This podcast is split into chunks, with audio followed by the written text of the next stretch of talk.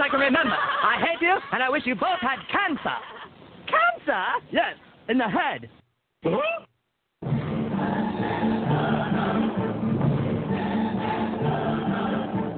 I'm as tired as hell, and I'm not going to take this anymore. Pay no attention to that man behind the curtain. Did you tell me you built a time machine? Out of a DeLorean?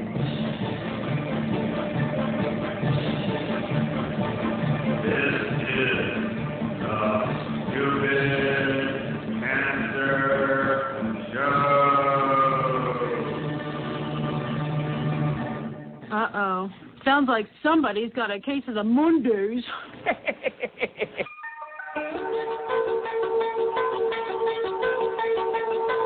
Hello there, children. Hey, hey, kids. People seem to like me because I am polite and I'm rarely late. And now, the host of the Stupid Cancer Show, Andy Goodman and Matthew Decker. Not that there's anything wrong with it. Because he has a lot of chutzpah.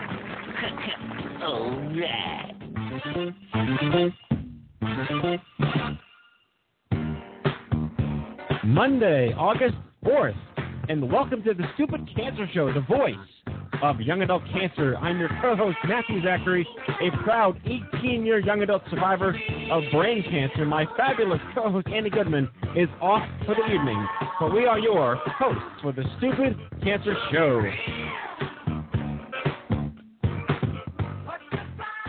It's not okay that 72,000 young adults are diagnosed with cancer each and every year. So, got cancer? Under 40? Sucks, huh? Time to get busy living, folks, because the Stupid Cancer Show is changing the world, one chemo infusion at a time. I'm Kenny Kane, co-founder of Stupid Cancer, welcoming all of our first-time and returning listeners here on Blog Talk Radio, iTunes, iHeartRadio Talk, or listening to the archives on stupidcancershow.org. Tonight's show, our season 14 finale, Stupid Chemicals. Did you know that 2% of all chemicals are regulated for human safety, and that is really, really horrible. Join us tonight as we discuss this ridiculousness with Lindsay Dahl, Deputy Director of Safer Chemicals Healthy Families, and Lily Tse., who's the founder and CEO of the Think Dirty app. We'll be discussing all about that. We're going to dive into the sketchy world of toxic chemicals, industry lobby groups, science suppression, and more, and what you can do to make sense of it all and empower yourself to live a cleaner, healthier life. Survivor Spotlight on Chris Wark and in studio guest Georgia Buselli joining us transatlantically all the way from Italy. And I'm Maureen Sweet, Manager of Programs and Operations at Stupid Cancer, and I will be live tweeting throughout the broadcast at KinoDeck. So send me your questions and feedback anytime with the hashtag SCRadio. All right. Season 14 Thought it would never end. finale. That's incredible. My first full season. it is your first full season. That's very nice. Mhm. That being Mallory Rivera. Good evening. Hello. How was Others your on the drum. Yes. How was your weekend? I understood you sang at a wedding. Yes, I happened to sing at one of my best friend's weddings. Um, so that was fun. It was a good time. Yes. Good stuff. And we should point out that you actually are a singer. Yes. That, You didn't just Yes. get drunk and I, sing. I am I am technically a classically trained singer. yes. So it wasn't just like Kenny had too much booze and said, ah, wake me up. before I go." No, Yeah, no, I was that's most asked. weddings. I was asked. I didn't force myself. yes. And hello, Maureen. Hello, how are you? Good. Good. Fun.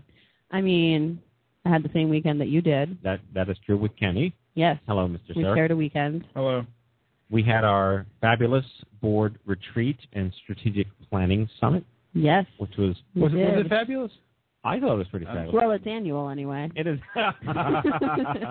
We had a good time. Yes, exactly. No, it was great. It was really great, and um, we we brought together.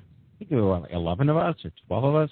Uh, on Sunday, yeah. On Saturday. Saturday, we were like, yeah, 13, 12. It was nice. Uh, so for those of you out there, we have a wonderful board of directors and a bunch of stakeholders that all came together to help us figure out what the hell we're doing and are we doing it right and how do we do it more Yep.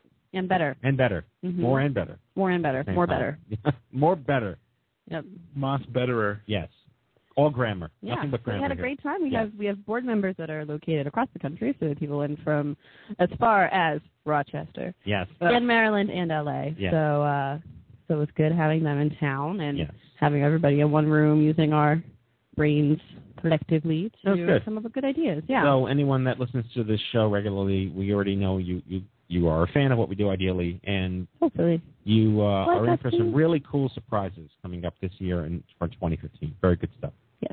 Speaking of which, we launched registration today. We don't like to timestamp episodes, but today is the day we launched registration Yes. for. We, we like saying that we don't like the timestamp episodes. But we just- timestamp everything. Every yes, exactly. But uh, the OMG Cancer Summit is happening in New York again. We call It it, is. OMG East. Mhm. This is the third annual OMG East, Yes. and we are expecting 225 or so. 200 or so. Yeah. Yeah. So the website is OMG East. It is a one-day conference. It's omgeast.org. OMGEast.org. Thank you. It is a one-day conference. Uh, we are working on uh, something. Actually, tonight's show, Stupid Chemicals, is going to be a featured plenary session and discussion, Mm-hmm. as well as managed. Uh, wh- what did we call Julie's session? It's um I don't know the name It's of it. like it's like a mindful wellness. and Yeah. how to make sense of the madness and not go insane and all Yeah. that stuff. Very good. And um, yeah, September 27th, New York Mhm. Law School in Manhattan. It Mhm. is free, and you can sign up today at Yes. omgeast.org. Yes, and slots are filling out fast, so do not delay. Yes, actually, what 68 people signed up today? Uh, we're in the 60s. Yeah, so we're getting close to a third full That's impressive for like day after one. but, about like, eight hours. Yeah. Yeah, very Yeah. impressive. So So I like want we're popular. we're doing something right. But I did want to point out that I had a wonderful meeting last week at Cancer Care. Mhm. And lots of people don't know about Cancer Care, cancercare.org. They are one of the largest nonprofit organizations in the country that do direct one-on-one clinical uh, uh, psychology like support, social worker support, therapy support for anyone affected by cancer, including caregivers, uh, siblings, uh, spouses, children, and those who are also bereaved. They do a wonderful group for teenagers whose parents are sick nice. and uh, they are rebranding. They're going through all sorts of wonderful changes, and we are now part of a larger national conversation with them to build better programs together. Mhm. So cancercare.org. And just as a quick side note, I was at Cancer Care. I went to Cancer Care in 2005 with Julie Larson, interestingly enough, who was where I met her. Julie Larson is going to be speaking at OMG East. She is a licensed clinical psychotherapist for young adults with cancer. Mhm. Uh, I first met her at Cancer Care. I was part of a writing workshop at Cancer okay. Care, and uh, that was my introduction to what they do. So they, they do really wonderful programs. So cancercare.org, good shout out, play out for them. Mhm. But I did want to also uh, talk about this uh, really cool. I remember like Seattle Children's a couple of months ago or years ago did a Kelly Clarkson "What Makes You Stronger" Yes. uh, viral video of everyone singing on the floor. mhm. Well, our board chairman Leonard Sender is trying to recreate that magic uh, by using uh, "Compass" by Lady Antebellum, and we posted it on our wall, and it got a Mhm. few, I don't know, twenty or thirty thousand people liked it. We're trying a to get, a couple of people. we're you trying to get the the the. It, they did a really, really good job. Yes. Yes, Well done, Lenny. yes. So Kenny, what's up? Uh, not much. Just battling off something, I think. You think? Yeah. Really? Yeah. Yeah. So what's the latest in the store? Zombies. Uh, we have a lot of stuff happening in the store. We have um, all new styles to choose from. Interesting. Uh, we have some new I Am a Survivor shirts coming out in multiple colors, which is a big deal for us since we uh, typically stay within our comfort zone. right. Um, of gray. Yes, great, Yay, great scale. Uh, we also have a Stupid Cancer motorcycle design, uh, which will probably coincide. so if you ride, Even if you don't, if maybe you're a fan of the show Sons of Anarchy or just motorcycles in general. right. The style. The next style. It is. It is. Um, perhaps it's in your uh, in your interest to pick one up. So I saw that you were looking at the leather wristband, possibly. You know, that was Is that a thing? yes. Yeah. It is a thing. Are we dropping it on the show tonight? No, No. Okay. Yeah. No one listened to what I just said. it's not a thing yet. It's in the future. no, but you did Imagine ask, a world. You you did a wonderful thing. You asked the crowd on our wall What do you like? What did you keep? What made what was important to you during your treatment? Yep. And like 300 and some odd people left comments. And you're probably still our- going through them. Yeah, it's one of our biggest posts lately. What was so? What was the takeaway? Any common threads? Um, blankets. Really? Comfy clothes because chemo centers are cold. So Blanket. Much like our office. I could use one of those. perhaps there's room for a stupid Blanket cancer for all. snuggie. Stupid cancer shawl. Yes. Yeah. Stupid cancer onesie. Oh, It'll have, it'll have its own website. we need like adult Cancershawl.org. baby pajamas. Yes. Yeah. I would love adult baby pajamas for the office. Some gloves, because that would be great too. Not enough hours. Or, or like yeah, just like finger Fingerless gloves. gloves. Yeah. But I have the option of covering. Right. Yeah. Well, all right. Well, it is eight ten. Let's kick off the show here. We have a uh, a great uh, gentleman in the Survivor Spotlight tonight. So, diagnosed with uh, stage three colon cancer in 2003 at 26 years old, uh, Chris Wark had surgery, then chose nutrition and natural therapies to heal instead of chemotherapy. Today, his mission is inspiring people to take control of their health and reverse disease with a radical transformation of diet and lifestyle. His website, chrisbeatscancer.com, has reached millions of people worldwide, and he has made many appearances on radio and television, including The Ricki Lake Show and The Lisa Oz Show. But even more special was he met Kenny Kane on the Stupid Cancer road trip in Nashville. Please welcome Chris Wark. Chris. Hello, hello, Matthew. Thanks for having me, man. No, we are we are excited uh, to have you back. Um, Kenny uh, It's actually Memphis. was Memphis. Is Memphis. Well, I'm from It was Newburgh. Memphis. Jersey is the same. Where we were at the uh what was that place called? The Deli? Young Avenue Deli. There you go. There you go. It feels like a long time ago. I Well, guess it well, kind I of was. two years ago, wasn't it? Yeah, or at least 18 months or so. That was the. Uh, Yeah. I think we had the Chevy Volt. Oh, that was in 2013, right? You did have that. Wow. That's right. Vintage road Yeah, trip. vintage road trip. Well, no, Chris, we're really uh, excited to hear you. I, uh, you're a provocateur, to say the least, and a disruptor, and I have a sincere regard for that because that's kind of how I started. And uh, Yep. I, I had to come down a little bit because we needed funding, but at the same time, uh, it, it worked and it made a sense and, and it got attention. And uh, I, I agree uh, with a lot of what you discussed, and I'm really impressed with how you're owning it. And, and I think that's that's to be commended. Uh, so yeah, so you are celebrating 11 years cancer free from colon cancer. Um, I'd love you to just kickstart. What was life like at 25 years old, and how did all this begin? Yeah, so life was pretty great actually for me when I was uh, I was 26 when I was diagnosed. I, I was a real estate investor. I was buying rental houses and flipping houses, and I'd been married about less, uh, you know, almost two years, and uh, yeah, life was good. It was it was very good, and uh, so but I was having some pain, and I kept putting it off because I thought I kind of kind of thought I had an ulcer, and went to the doctor. They thought I had an ulcer and gave me some medication that didn't help. And eventually, you know, over the course of 2003, um, most of the year, this sort of abdominal pain that I was having got worse. And then eventually I ended up getting a colonoscopy, and they found this golf ball sized tumor in my large intestine. Said, hey, we got to get you into surgery right away. We got to get this thing out of you before it spreads and kills you. And so, you know, I, I was like, uh, you know, like any typical cancer patient, sort of deer in the headlights. And I was like, okay, yeah, whatever. I guess we got to have surgery. So had surgery. And then they said, oh well, it's worse than we thought. You're stage three C. It spread to your lymph nodes. We, we took out everything we could see, but you need nine to twelve months of chemotherapy. So, um, but a couple of interesting things happened when I was in the hospital. the first was, and I'm kind of famous for this story, but th- they cut out a third of my large intestines. And the first meal that they served me was a sloppy Joe. The Quality. worst cafeteria food you can think of is what they served me, you know?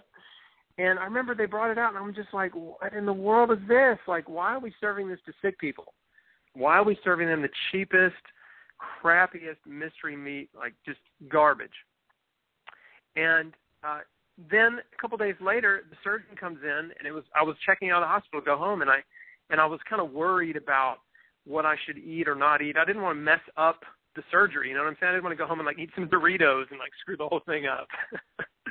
so I asked him. I said, "Hey, you know, is there any food I need to uh, eat or or avoid or whatever?" And he said, uh, "He said, no, I just don't lift anything heavier than a beer." All right, so, this this that was that far. nutritional advice. I was I was going to say this is not that long ago. This is not the Stone Age of like when I was diagnosed in the 90s. This is 2003. There was a full Yeah. awareness of nutrition and diet and you know, Certainly. anti-cancer types of nutrition out there. So you're what hospital was this by, by the way? Yeah, uh, this is Baptist Hospital in Memphis, Tennessee. All right. So, So, do you think yeah, major hospital. Do you think this was literacy? Where, where in the process do you think it failed? Where they're giving a colon cancer patient a sloppy Joe after surgery? Yeah. Well, hey, look. I mean, there's been there's been a lot of. I mean, the research that's come out about anti-cancer nutrition, and there's thousands of studies. You know, and it's really ramping up, and we're seeing a lot of good things happen. And we're seeing hospitals actually convert their menus just in the last few years to organic food, and which is amazing. But yet, ten years ago, really, it was almost like the Stone Ages uh, because there was just no nutrition was not even a part of the picture. I mean, my surgeon had nothing to say about it. Obviously, the hospital wasn't serving uh, nutritious food; they were just serving the cheapest cafeteria style food they could get. I'm sure. So, you know, it, it was just, uh, and there's still a lot of hospitals today that are serving food that's equally as bad. So, but fortunately, the trend seems to be moving toward awareness because so many patients are coming in and they're saying, "Wait a minute, you know."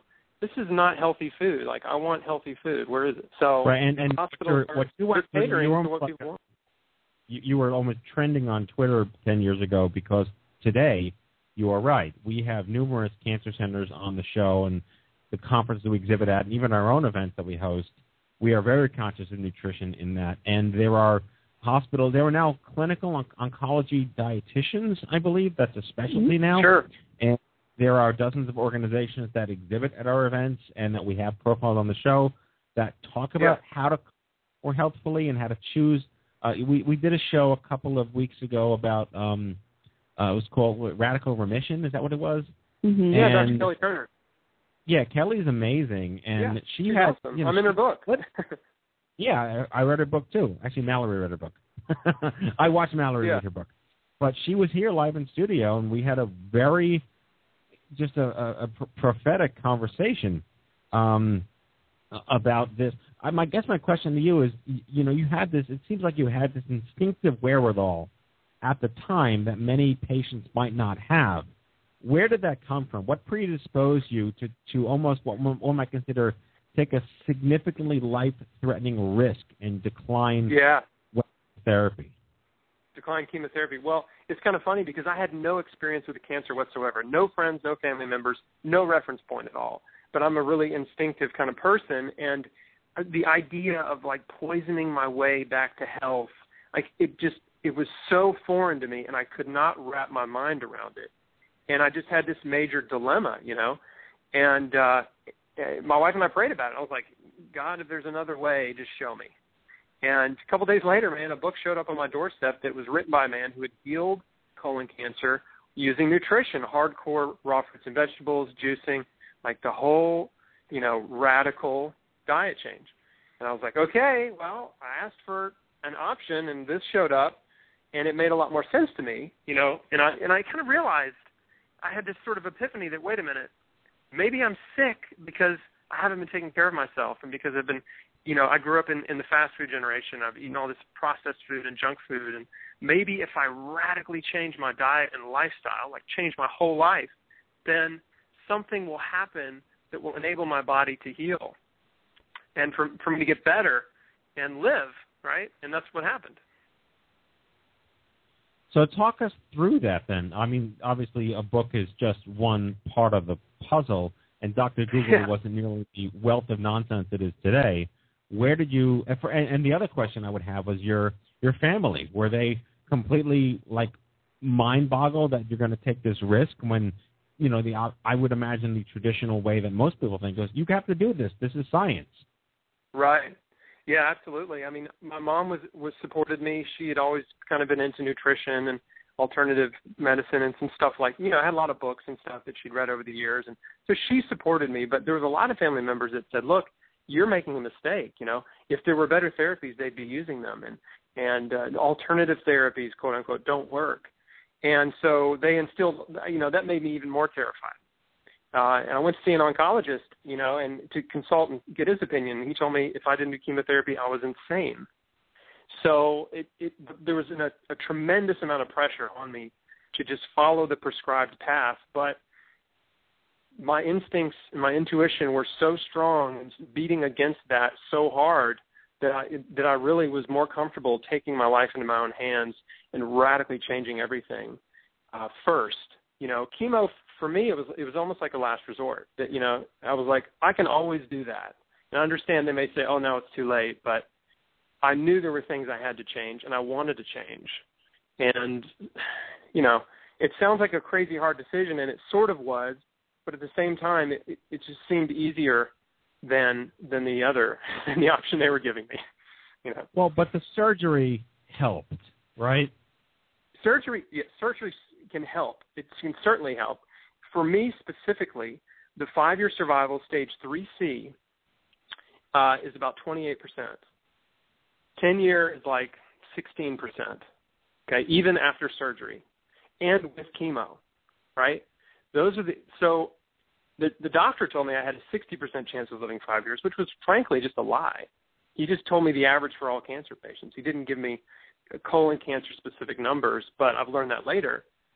So, yeah, surgery can help. Certainly you're reducing the bulk of a tumor, but you know, there's kind of a fundamental difference in belief systems that a tumor is the tumor the real problem or is it a symptom of a sick body? And if a tumor is a symptom of a sick body, then removing the tumor does not solve the cancer problem. And I know you know this, and most people do. Uh, there's lots of people that have tumors removed all the time, and new tumors grow because it doesn't it didn't solve the underlying problem. They're still sick and unhealthy. So, you know, knowing what I know now, would I have surgery? Probably not. I probably, you know, would embark on a radical diet change first and see if you know see if my body got well, and if it didn't, then of course the other therapies are available. Right. So the conversations we continue to have and uh, really circle around this very philosophy of questioning proven science and without getting into conspiratorial stuff, there is now legitimate clinical evidence, such as Kelly Turner's book and a lot of nutritional facts and even some of the genetic breakthroughs they're making, that inflammation and alkalinity and some of the biotoxins. And even if you do radically change your diet, you could still live near a toxic cesspool and drink water that you have. So, what are the things that you, you, you feel like you can meaningfully take control over? And then, how have you made decisions around uh, situations that you can't?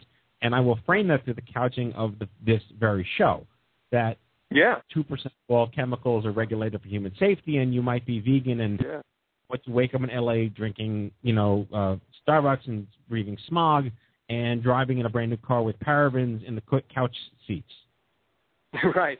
So you're, yeah, you're right. I mean, we're surrounded by environmental toxins that are mostly man-made, and so and then that's definitely a factor. Um, and I'm looking forward to what the other guests say about this. But um, so I changed everything. Literally, I bought a water distiller and started drinking distilled water. I only ate organic fruits and vegetables the first 90 days, I was 100% raw vegan.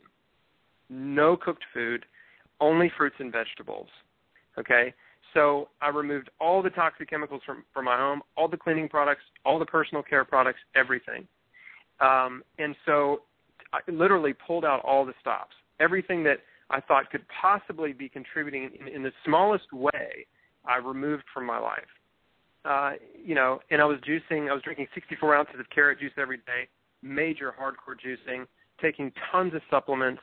I mean, really, I was I was determined to live, and I was willing to do whatever it took to get well. You know, and I read a lot of books. There was, you know, ten years ago, man, th- there wasn't jack on the internet about healing cancer, about anti-cancer nutrition, about any of this stuff.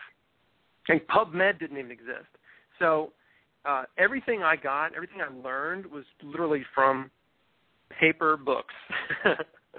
like I didn't get any information from the internet ten years ago to help me. So we have about five minutes left of the segment, and uh, I mean, hey, we're we're thrilled. We assume your health is is good today. You're very active yes. on oh yes online. Um, so I want to talk about your content. Again, I started off the segment by saying you're a definite provocateur, and yeah. I, I see a little bit of, of myself in that because I got in trouble and, and did a lot of you know, uh, I would just say very you know interesting things in my way to get attention.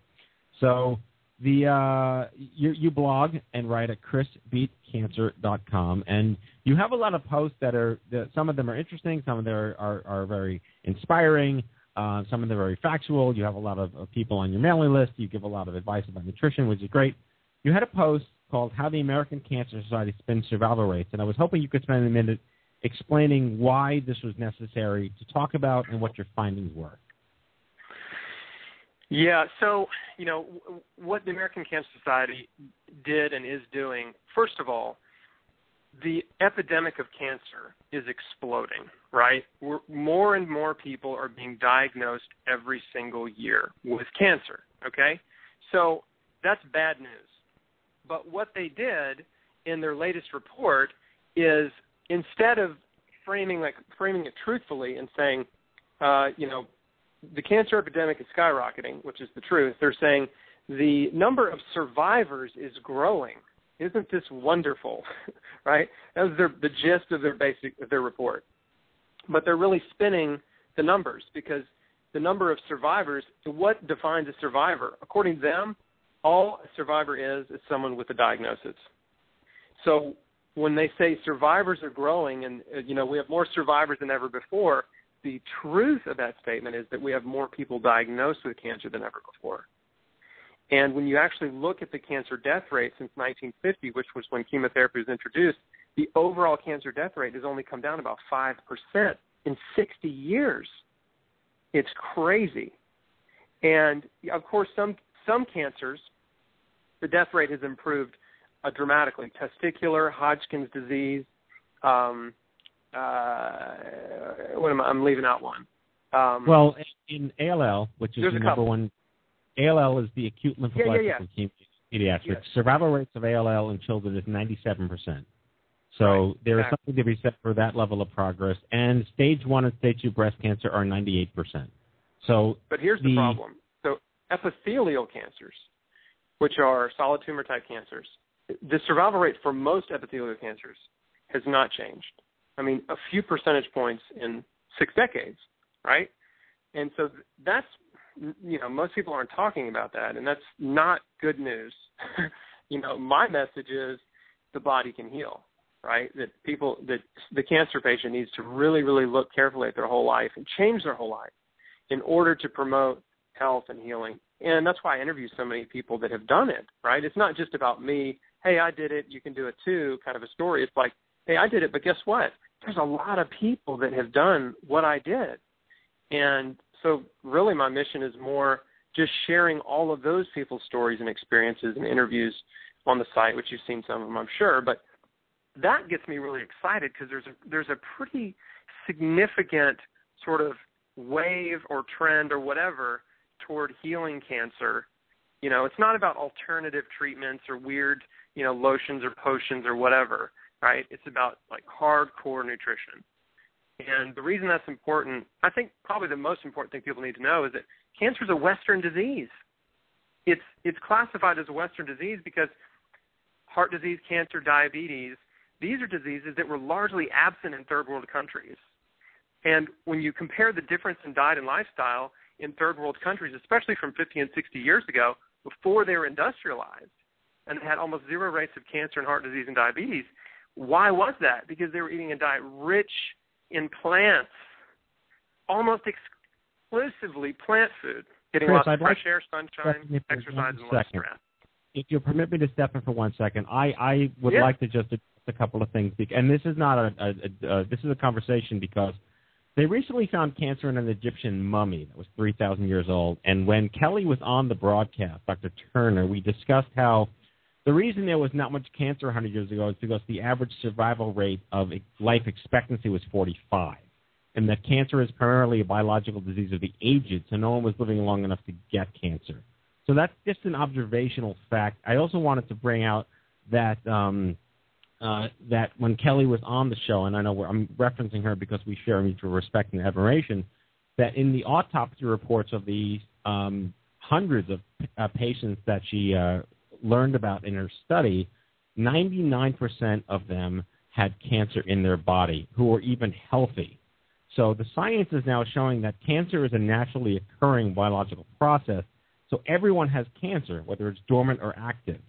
So it it That's I, I right. would love you That's right. to clarify what you mean by how cancer is the body's way of fixing itself.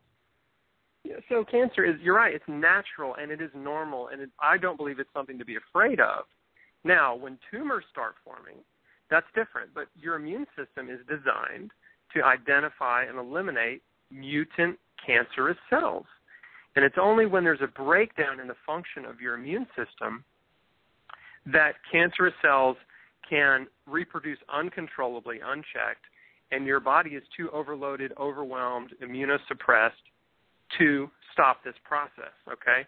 And yeah, right, they found evidence of cancer in mummies, but when you really look at history, the incidence of cancer exploded with the Industrial Revolution. That's when cancer rates exploded. And when when really the first diagnoses of cancer were happening, but yeah, there's certainly evidence that there were cancers, you know, thousands of years ago. We know in America between 1900 and 1950, the death rate tripled. The cancer death rate tripled in the first 50 Well, that was years largely tobacco. of the 20th century. Largely from tobacco. What's that? That was yeah, largely tobacco was a from big factor. Tobacco was a big factor, but it wasn't all lung cancer, right?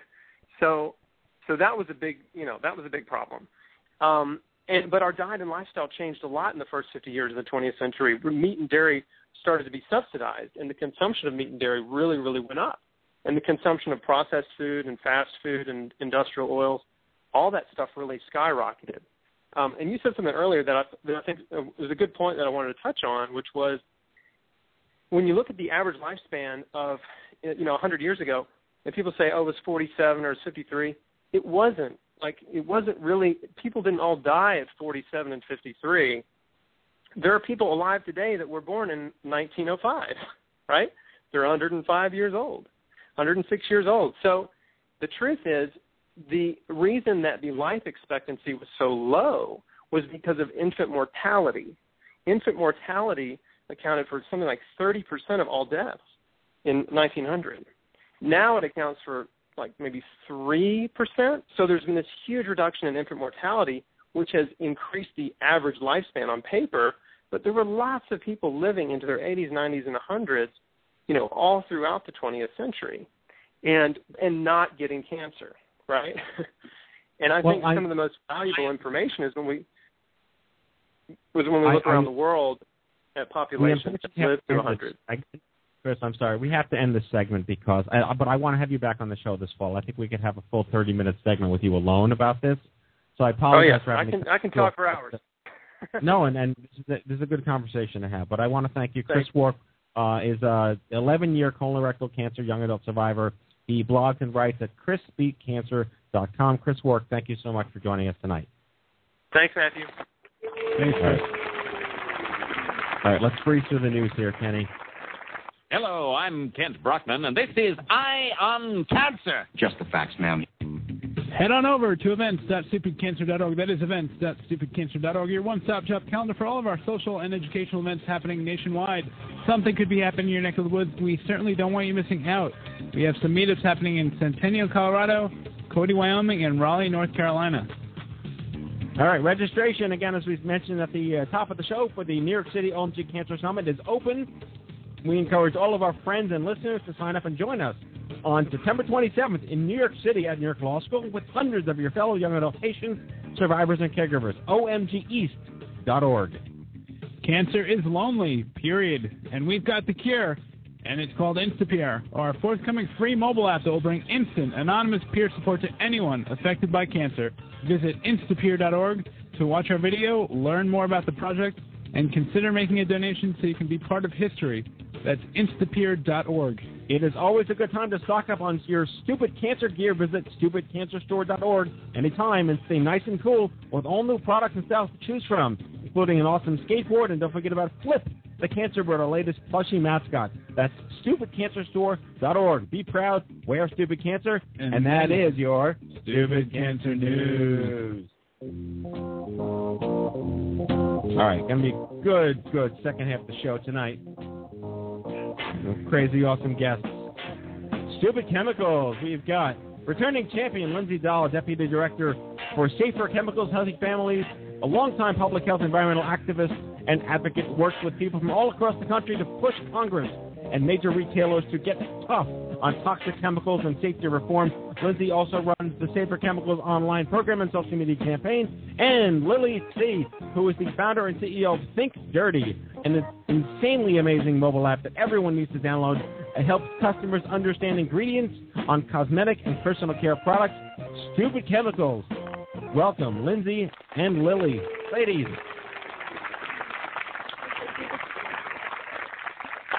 I tell you, this topic never gets old. Yeah, it certainly no. doesn't. yes. So, uh, well, Lindsay, you're a returning champion. You'll be speaking at the OMG East uh, Summit in New York about this very issue. And Lily, I had the pleasure of meeting you in Toronto uh, in an Yes. interesting serendipity of calendar events.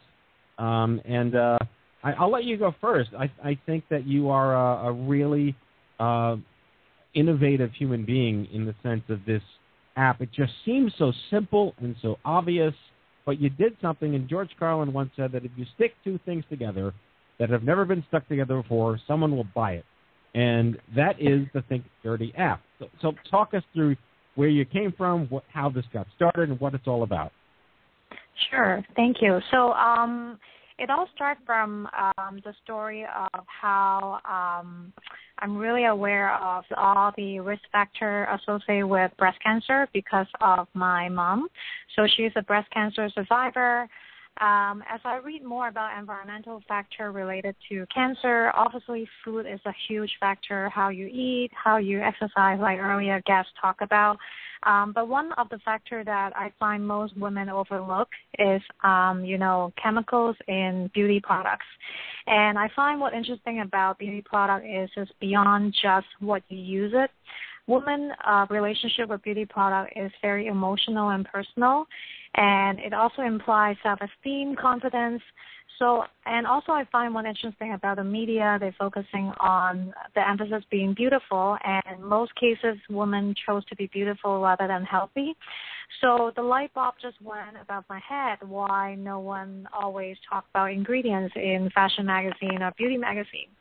And uh, I developed the app basically like for myself because I find it very, very hard to actually understand, you know, ingredients label on beauty products. I mean, like unlike food uh, label, which uh, usually they're somewhat standardized. Um, you have calorie information, the font size, a certain sizes, it's black uh, type on white background. When you look at beauty packages, um, you know, it's all over the place, right? Sometimes on a lipstick it's so tiny you can barely even actually read anything. Um, so I had the idea a few years back, um, but at that time I was still working, uh, ironically, full time as an art director in advertising, and um, as as you know, you know, in advertising you have to sell anything, right? So I find sometimes some cases the client uh, objective it doesn't align my personal uh, value, which is very focused on health and you know natural and things like that. So um, the light bulb just went off. I'm like, I really want to pursue this. Um, so I took uh, kind of like a leap of faith. I enter uh, kind of like a startup uh, competition. And uh, in my mind at that time, I said, if this thing people like it, you know, if I win the competition, I'm gonna take it full time. So a few years, uh, two years ago, very fortunate we win the competition. So that's how it all started, and then lead to currently how we have really good user support and things like that. and again, it, it's a, a stunning example of of uh, of innovation and just thinking. I hate the expression outside the box, but you really put two and two together with this. So let, let's go back to Lindsay. Lindsay, welcome back to the Stupid Cancer Show for the forty thousandth time. We this issue never does get old, and you are the go-to person on on this uh, in the entire world, as far as I'm concerned. But let's for the new listeners out there, let's let's uh, uh, trace the cord back to the wall. You are the deputy director at Safer Chemicals Healthy Families. What is Safer Chemicals Healthy Families? Yeah, thanks for having me back. You're right. It does not get old talking about this issue. There's um, never a dull moment. There's always some new chemical to be ch- chasing, as far as I'm concerned. Um, but yeah, so Safer Chemicals Healthy Families is a national coalition. We've got over 450 nonprofit and business partners. Stupid Cancer, of course, is one of our valued partners. And we are a campaign that is collectively taking our um, collective muscle to try to pass stronger laws on toxic chemicals and um, create a marketplace that's more responsive to consumer needs. Um, all of which is rooted in the peer reviewed science showing that industrial chemicals we're exposed to without our consent every single day in the products that we use on our bodies and in our homes, um, many of which are linked to cancer. Um, and various health effects like hormone disruption, infertility, etc. Um, and our coalition and campaign is unified in the moral urgency around if there's one piece of the puzzle that we can solve, whether it be cancer or learning disabilities or infertility, that being chemicals, then we have the moral urgency and responsibility to do something about it. So let's talk about the history of the rationale behind this. In 1976, there was a law passed by, uh, with the um, support of Senator, the late Senator Frank Lautenberg. Talk about TSCA.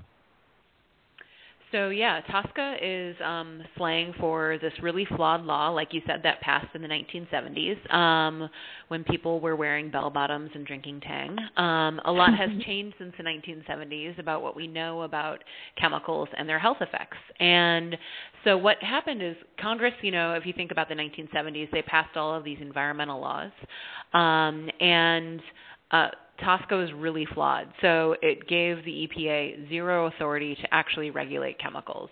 And the common example that we use is that asbestos, which is one of the most um, toxic and deadly substances we know in this earth, um, couldn't be regulated under this federal law. And so the question becomes if you can't regulate asbestos under this law, what on earth can you do with it?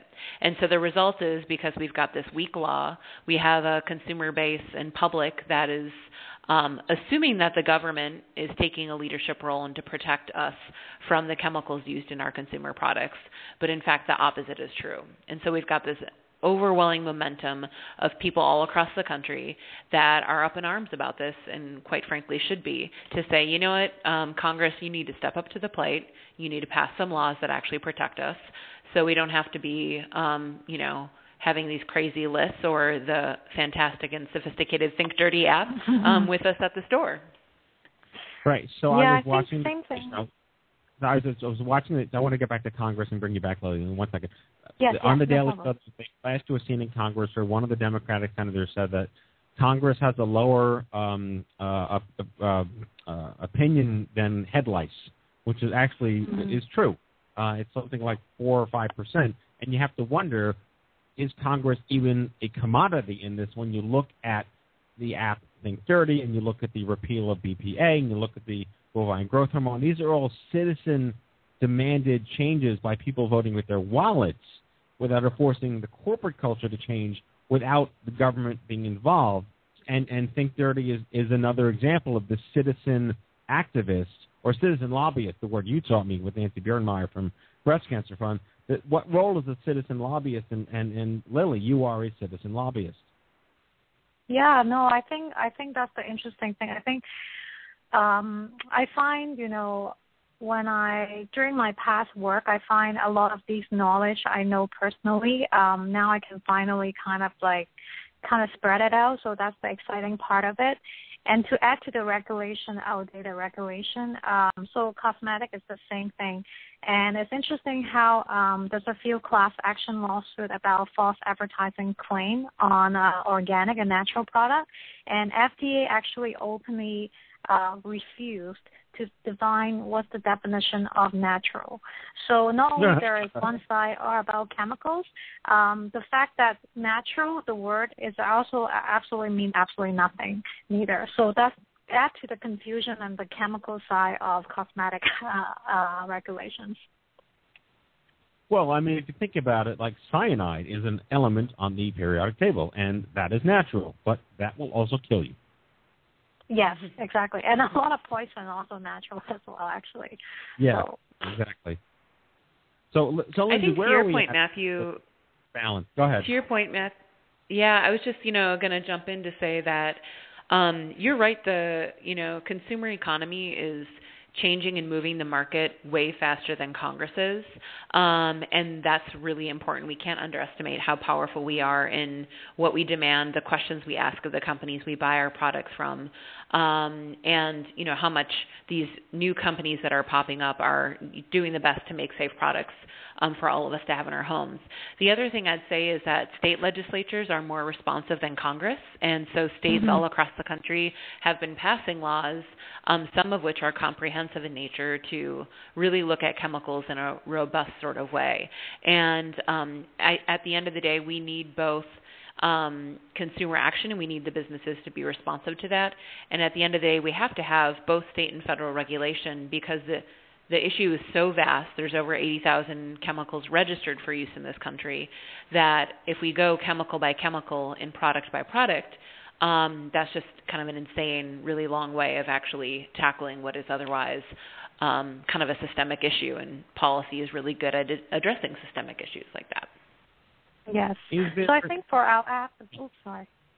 No, go Um, ahead. so. I just want to add to that. I want to add to that the, for our app, it's using the consumer power to just forward the money. So um, in in addition to addressing the asking the government change the law, also by having people don't buy something if they don't believe in it, that is like because of all this chemical that's not good. That also put pressure of the company don't make certain product or remove that themselves with the financial pressure on that. Absolutely. All right, so let's go back to the this uh, sort of citizen lobbyist component because I want to tie this into the the corporate side of things. So you look at uh, you know companies like Dow Chemical, which are have t- traditionally been on the wrong side of history with this regulation, but then they come out with their own competing products that are safe and made from plants and vegetables and, and whatnot. Um, so they're they're building products that compete with themselves, but they're still profiteering off the consumer change. Can we talk a little Mhm. bit about the flip side, the, the lobby groups and industry? And obviously, this is a this is probably a capital issue and, and a money issue and a profit issue, which which just makes sense. This Erin Brockovich model of thinking um, against the man, you know, the big corporate bad lobby people. Uh, Lindsay, what's been your experience uh, on on that side of the conversation? Well, I think you hit the nail on the head when you use the example of Dow Chemical, you know, both producing some of the old toxic, nasty chemicals, but also making greener, safer chemicals at the same time, and how that doesn't really quite make sense. Um, a lot of these com- you know companies are doing that. They're making safer alternatives, and at the same time, they're fighting regulation tooth and nail, and for the most part, having their trade association do the dirty work for them.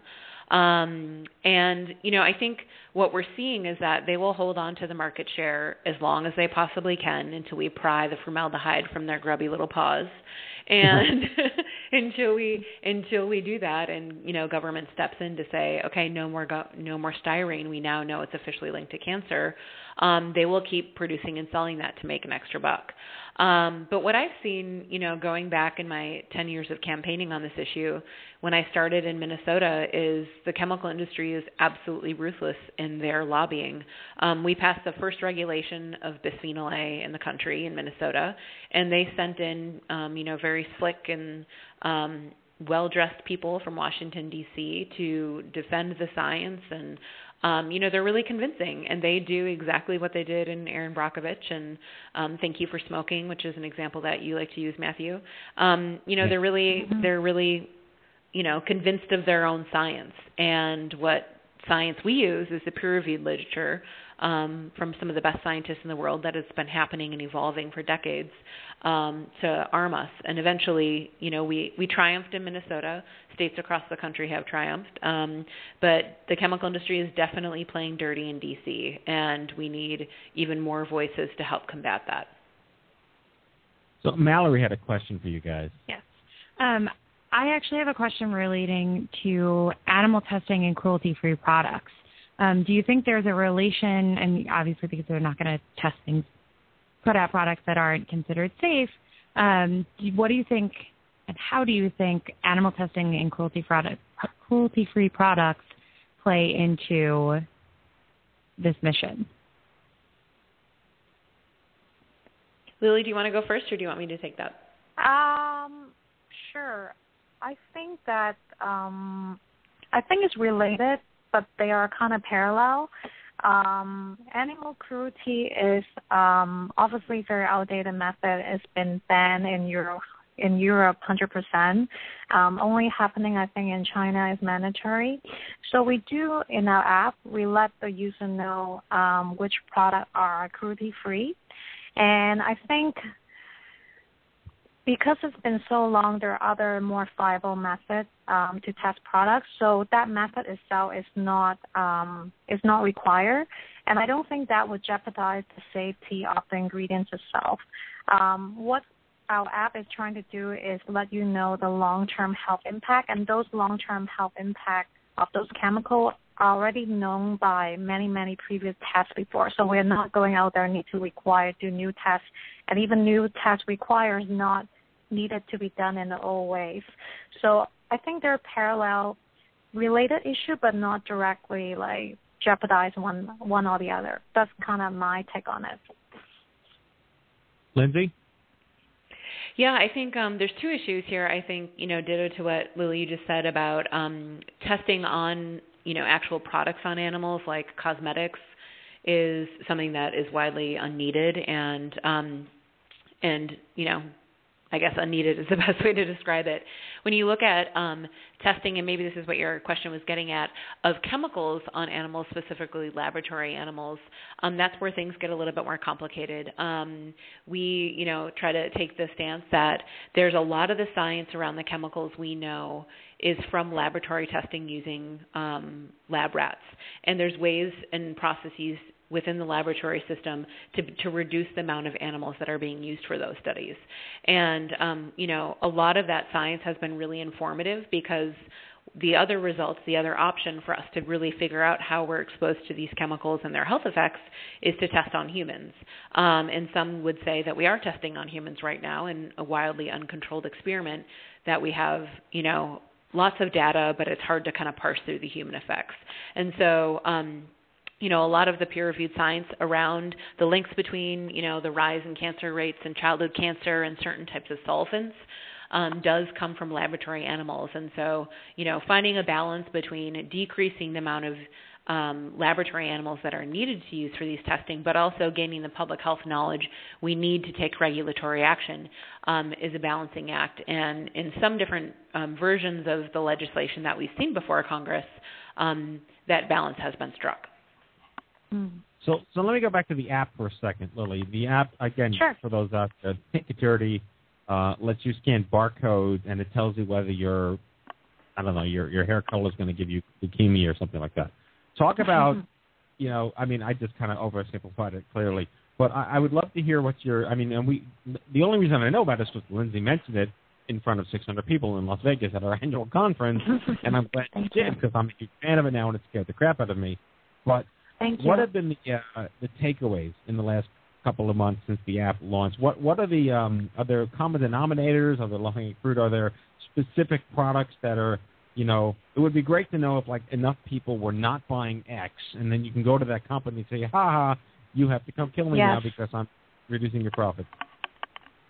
I think I find it interesting is um, a lot of companies did a really good job um, com- promoting their image as natural by a combination of you know psychology and cost marketing and greenwashing, right? So you know, for example, some company they really emphasize on you know we give money to you know save water or we give money to the rainforest, or we against animal testing. All of those are great things, but it does not mean that their ingredient does not contain paraben, for example. And I think that's the interesting thing. I find people find it very hard to associate with. You know, like for example, some well-known brand. Am I allowed to say the company name? Um, like I mean, it start with letter A, right? And then everyone would think it's um, you know, very natural and, you know, because the image looked natural and then I mean, years ago it probably is, but then again since it got bought by certain big corporation along the line they their policy uh, on animal testing already changed, their formulation already changed. I think marketing and advertising is so powerful that once a user become loyal um, to the brand, it's just you know it just shook the core you know like um for example there are um you know older generation people would tell me i can't believe you know this cream you know I, i've been using it like my grandmother using it my mom been using it and then they all, also sometimes don't tell me this is bad you know like they just all have this very interesting amazing emotional type because of the branding the image which from someone who comes from you know advertising i find it fascinating right um I think a few common denominator always watch for is, you know, um, formaldehyde releasing agent. They're very hard to spot because they could all come in different names, right? So we did the kind of homework by associating all the variation of the name and then give them one very easy to read definition what they are. Um, um, another thing would be, um, you know, paraben those are pretty well known, sulfate pretty well known, and uh, fragrance. I think fragrance is another thing surprise a lot of people because they think that something smell nice, it, it it means it's cleaner or something. But I mean, synthetic fragrances. The tricky thing is, um, it's full of hidden chemical, and by law, um, it's considered trade secret. So no company have to officially declare anything high under that. And we go to one big, big, big consumer product website, and when you look under the definition of perfume and scent, um, they have a section for consumer. If you dig deep, deep, deep, there's a PDF of basically 26 pages, and I actually actually count the number of chemicals could potentially consider uh, scents and perfume. That's over uh, 1,300 chemicals could under the definition of perfume and scent. But if you get the product, which is like, let's say an air freshener and whatnot, and all they say is scents and perfume, and so potentially you could be exposed to over 1,300 chemicals just because of scent and perfume.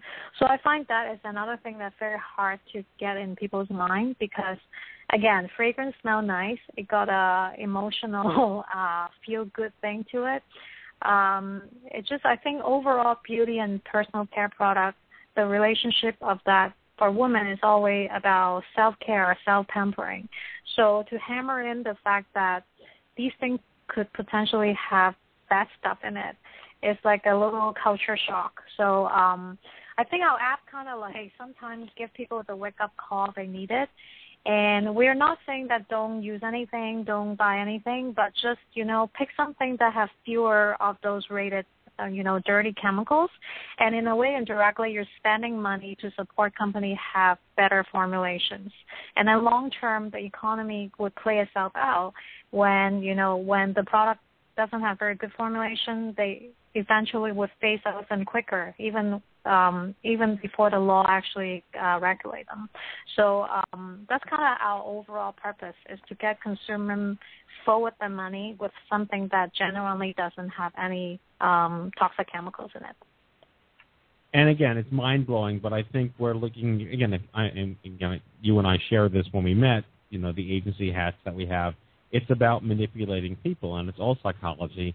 But if you mm-hmm. look over the last decade or so, there has been a significant shift in, in consumer awareness and, and the very fact that there are even companies making their own competitive products is a sign of the times. I want to go back to Lindsay uh, to, to close us out in the next five or, five or ten minutes is what is actually going to happen in the elections this year and in the election in 2016? Are there things on ballots in states about this is it too granular and gets thrown into another bucket of environmental protection? Uh, can you talk us through the bureaucracy of the politics on a state level? Sure. I think um, I don't know of this being a ballot issue in any states, um, but it certainly could be. Um, I think what we're seeing is that you know we're trying to educate the public to know that when a candidate comes knocking on your door this summer, which they already have started um, in full force, this is fair game for you to talk to them about that issue. So when someone's running for office, whether they're, you know, trying to get reelected or if they're trying to beat the person that's currently in that seat, they are uniquely vulnerable and susceptible to hear what you have to say. And this is a really key time for all of us as the grassroots to be educating those um, you know people running for office to say, guess what? This is not you know a a third tier issue. This is something I think about every single day when I'm interacting with the things in my home, when I go to my work, you know, the soil that's around my home. These are things I think about every single day and to help elevate this issue um, to a higher priority for those running for state and federal office.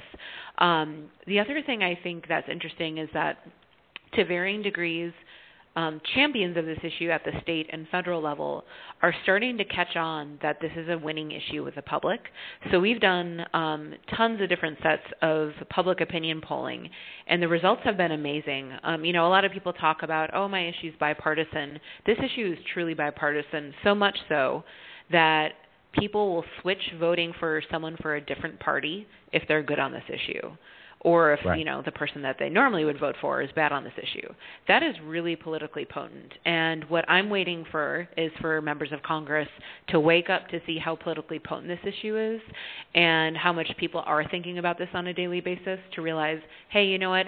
Not only should I be good on this issue when I'm elected into office, but I should campaign on this issue because the public gets it. It's not thrown in a bucket as an environmental niche issue. This is a public health and consumer safety issue, and that's the way the public thinks about it um, and kind of relates to it on a day-to-day basis. And, and what is the current state of the bill? I know that the TSCA bill from 1976 has been reworked a little bit. It has bipartisan support, but it's still basically like a, a, a dud, right? Yeah, so there was two bills um, before Congress this year, one in the House and one in the Senate. Um, there were different bills, but both of them were deeply flawed. And the idea was to update this broken law we talked about from 1976, but neither of them really got the job done. And public health groups and you know leaders like yourself, Matthew, and Stupid Cancer have been weighing in to say, you know what, we are going to watchdog Congress um, to make sure that reform that gets passed is actually real because we don't want to see some phony thing passed. And the cool thing is that, you know, this House bill that everyone, you know, came out of the woodwork to say this is not real reform, this will not protect the public from toxic chemicals, um, was stalled in its tracks. And, you know, fairly recently it was reported in the DC newspapers that this bill wasn't going to be moved in committee. And, you know, something that everyone in DC said couldn't be done. And so we showed, you know, the power of grassroots and public health opposition to say, you know what, go back to the drawing boards, come back and um, come back in this next Congress with reform that's meaningful and real and something that we can support. I mean, and that's kind of why we have this sort of esoteric, stupid stupidchemicals.com website that laypersonizes it, you know, through the lens of our snark in that sense, that we have the right to know whether our kids' raincoats will give them cancer or autism or whatever. You know, that, that so so it, from the sense of the larger citizen uprising, we are.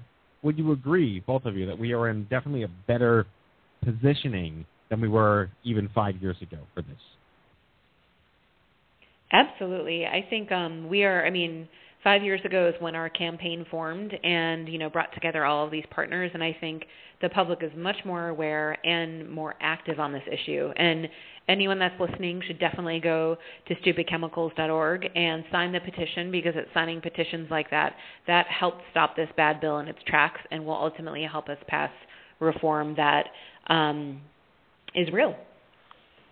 Right. We got to get like a million Americans to sign this petition, and you know, is there any?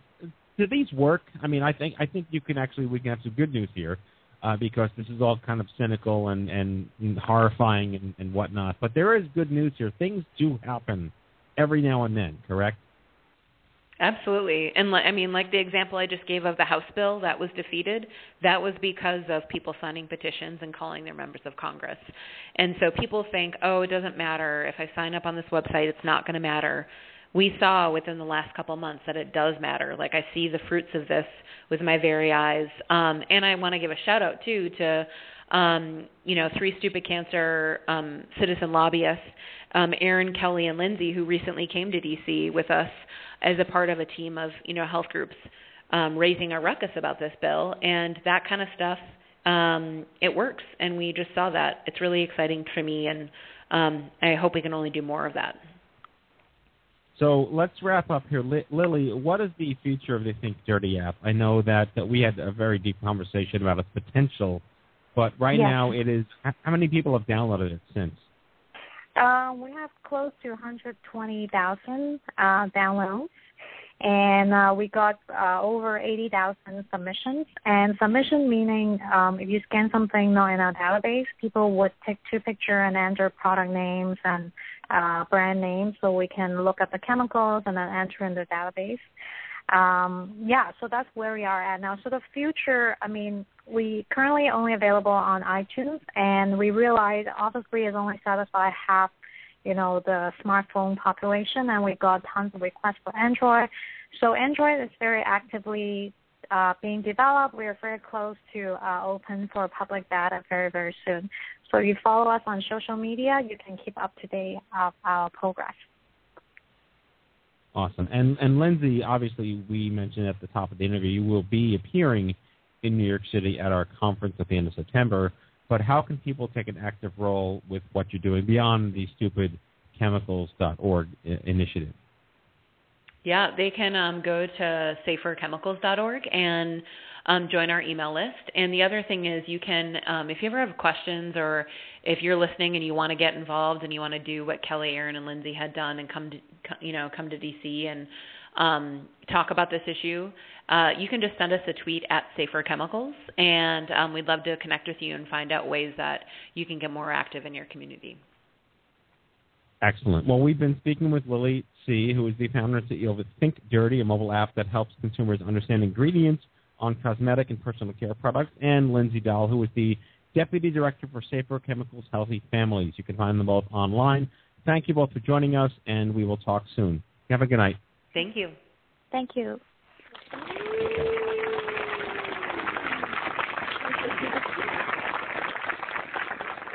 So this conversation is consistently terrifying, right? But also hope inspiring. Yeah, I mean, again, we look at trends. Thank you, Lindsay and Lily, for your work. Yes, Yeah, I, I think good things.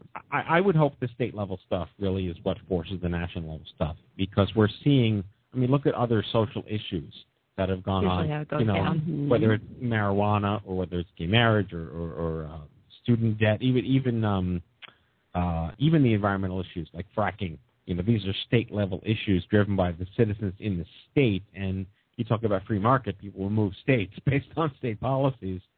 So I'm hoping that this is this is a thing. And uh, Mhm. again, she is absolutely right. The manipulation and millions of dollars in psychological strategy around the the, the structure of color and shape and image and, and vision and whatnot that make a product like Cheetos are not natural. But they say natural because they're baked and not fried, but the fried are just as natural as the baked ones. Mm-hmm. So anyway, I'm Suddenly germs don't seem so bad. yeah, yeah. Bring it, bring Ebola, bring it on. It will be fine. Anyway, well, that is it. Season 14 of Wow. the Stupid Cancer Show. Thank you very much for listening. Uh, now it is time for our closing sequence. Prepare to activate. Uh, I hear there's rumors on the uh, internets. You ever seen a grown man naked? And so, to all of you, a fond farewell. Hooray! I'm helping. You are a meathead. Oh, Magoo, you've done it again. That was so terrible. I think you gave me cancer. Okay, folks, that's our show, our 314th broadcast. We hope you had as much fun as we did, poking a stick and Stupid Cancer. We'd like to thank our guests, Chris Wark, Lindsay Dahl, and Lily Tse. All right, folks, that's it for season 14. We will be on hiatus for a few weeks, returning to the airwaves with our season 15 broadcast premiere on Monday, September 15th. Subscribe to our show anytime for free on iHeartRadio Talk, iTunes Podcast, and Blog Talk Radio. Check us out anytime online at stupidcancer.org and stupidcancershow.org. Remember, folks, if it ain't stupid, it ain't cancer. Live from the chemo deck on behalf of Andy Goodman, Kenny Kane, Maureen Sweet, Mallory Rivera, myself, and a whole team here at the Stupid Cancer Show. Thanks for listening. Have a great rest of your summer, and we'll see you back here after Labor Day. Bye, folks. Stuck in a bed, up in the hospital,